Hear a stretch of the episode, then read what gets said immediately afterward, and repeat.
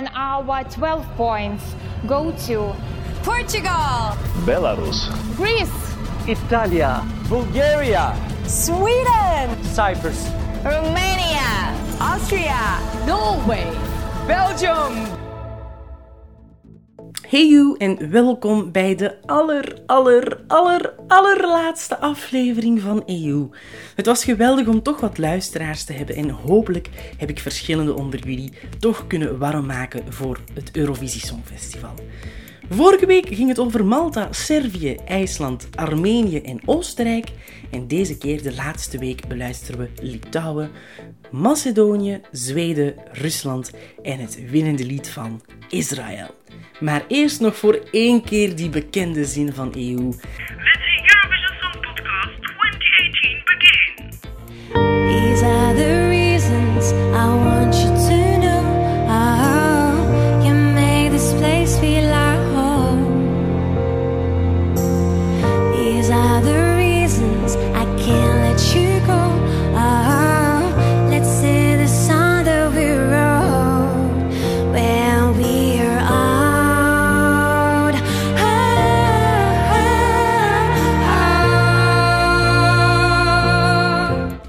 Litouwen met het liedje When We're Old van, ik hoop dat ik het juist uitspreek, Jeva Zazimaus-Kalte. Ja, een beetje de underdog van 2018, want de betting odds in YouTube en de commentaar die waren niet superlovend, maar na de eerste halve finale waarin ze optrad, steeg ze overal in alle charts. En jawel, ze ging naar de finale. Ze heeft dat daar weer goed gedaan. Eh, Ze, ze is net buiten de top 10 gevallen op een twaalfde plek met 181 punten. En dat met een ballad over liefde, over samen zijn tot je oud bent.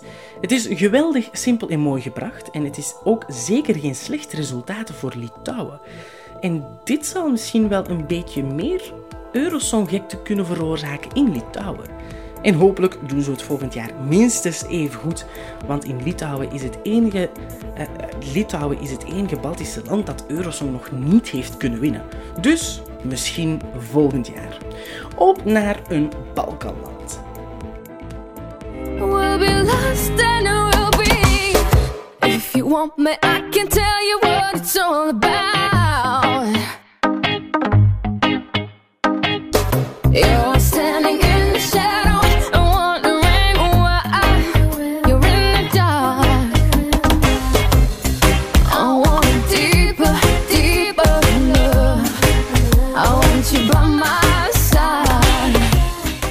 Lost and Found van Macedonië, van IQ. Eh, ja, Macedonië, of zoals ze het zelf zeggen in het Eurovisie Songfestival, de voormalige Joegoslavische Republiek van Macedonië. Ja, geen winnaars. Hè. Of, of toch misschien een beetje, want hoewel ze niet in de finale zijn geraakt, hebben ze een andere prijs gewonnen. De Barbara Dex Award. Dat is dus echt een award op het Eurovisie Songfestival. Het is al enkele jaren de award om eigenlijk de slechtst geklede persoon op Eurosong toch in de bloemetjes te zetten. En het is vernoemd naar de Belgische inzending Barbara Dex, omdat ze zelf een kleed ontworpen had voor het Eurovisie Songfestival. En dat was gewoon super, super, super, super, super, super, super lelijk. Macedonië dat heeft eh, gewonnen door eigenlijk een, een soort van lelijk roze bovenstuk dat dan toch uitging en dan een soort van strak pakje dat daaronder zit, maar de borsten zaten niet echt goed, had geen BH aan en dat zag er eigenlijk gewoon niet zo mooi uit. En by the way, ons Senek, die voor België, die werd derde met haar veelbesproken jurk. Maar daar gaan we het niet over hebben. Macedonië was naar mijn mening toch echt wel een sterk liedje. Ook YouTube en de betting odds dachten daar enigszins over. Maar het was gewoon echt super slecht gezongen. Op het podium, op de live show. En het klopt echt niet, die staging. Ach, eh, misschien volgend jaar beter. Op naar Scandinavië. Just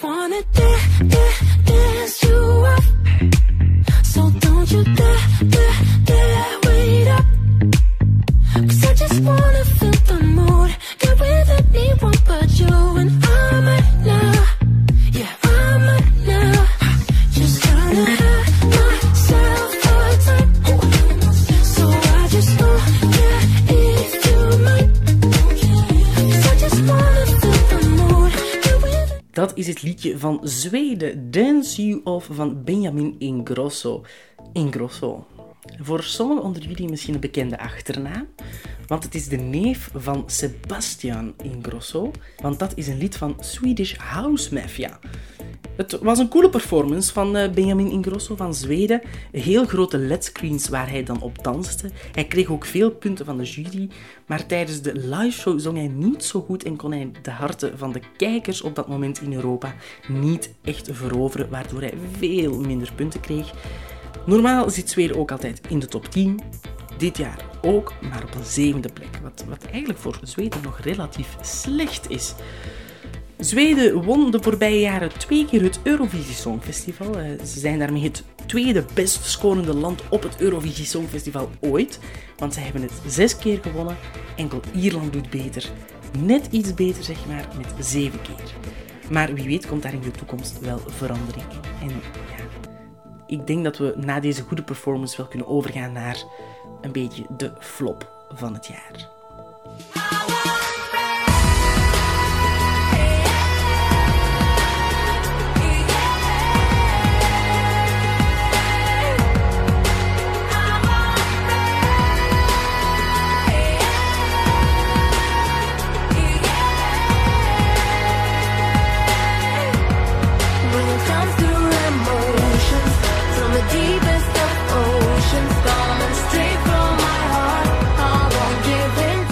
I Won't Break, het liedje van Rusland dat gezongen werd door Julia Samoilova.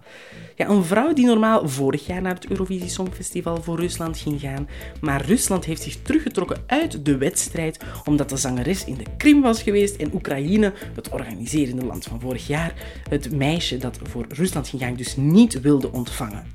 Ja, dat meisje heeft gezegd, ik wil dan volgend jaar wel gaan.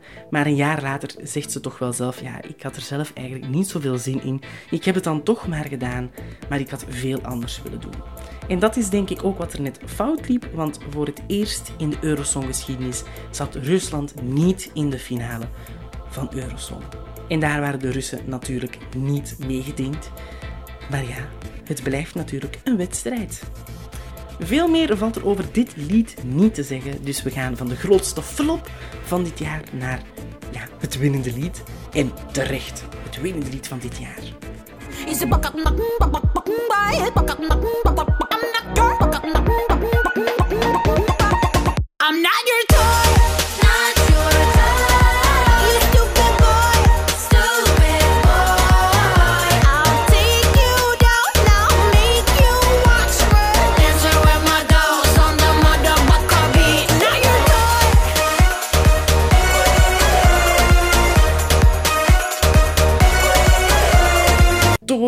Netta voor Israël. Ja, ja, ja. Een liedje over de MeToo-rage. Een keigrave dame. Superleuke geluidjes in de muziek. Dit kon gewoon niet anders dan winnen. Live was het minder goed dan de studioversie, vond ik zelf, maar toch, het blijft altijd een topschijf. Ik hoor dit elke dag op de radio. De betting odds, YouTube en de Eurosong-fanaten die zeiden het op voorhand al. Israël wint. En ja, 20 jaar nadat Israël won met Dana International, winnen ze nog een keertje. En dat voor de vierde keer in de Eurosong-geschiedenis. Ja, het was gewoon fantastisch, vond ik. Vooral die kippengeluiden. Echt, ik ben daar enorme fan van. Hoewel dat ik andere verhalen heb gehoord. Maar echt, ik ben daar enorme fan van. Normaal mag het winnende land ook Eurosong organiseren, het, op het daaropvolgende jaar. Maar aan iedereen die al bezig is met vliegtickets te boeken naar Israël in mei, stop. Want het is nog niet zeker of het in mei zal zijn, maar het is ook zeker nog niet zeker of het in Israël gaat doorgaan. Want de regering begint zich daar een beetje te moeien. Die willen eh, zelf het Eurovisie Songfestival een beetje in elkaar knutselen. En dat mag normaal niet. Die hebben zelfs al Arabische landen uitgenodigd, wat ook helemaal niet mag.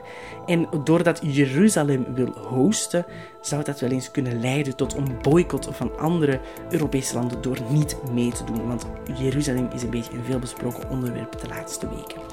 Dus nog even geduld, maar 2019, mark my words, wordt hoogstwaarschijnlijk wel het meest besproken Eurosongjaar in de geschiedenis van Eurosong. Nog eens super hard bedankt en misschien horen wij elkaar wel terug in de toekomst. Tot de volgende en The winner of the Eurovision Song Contest 2018 is... ja, Israël natuurlijk hè.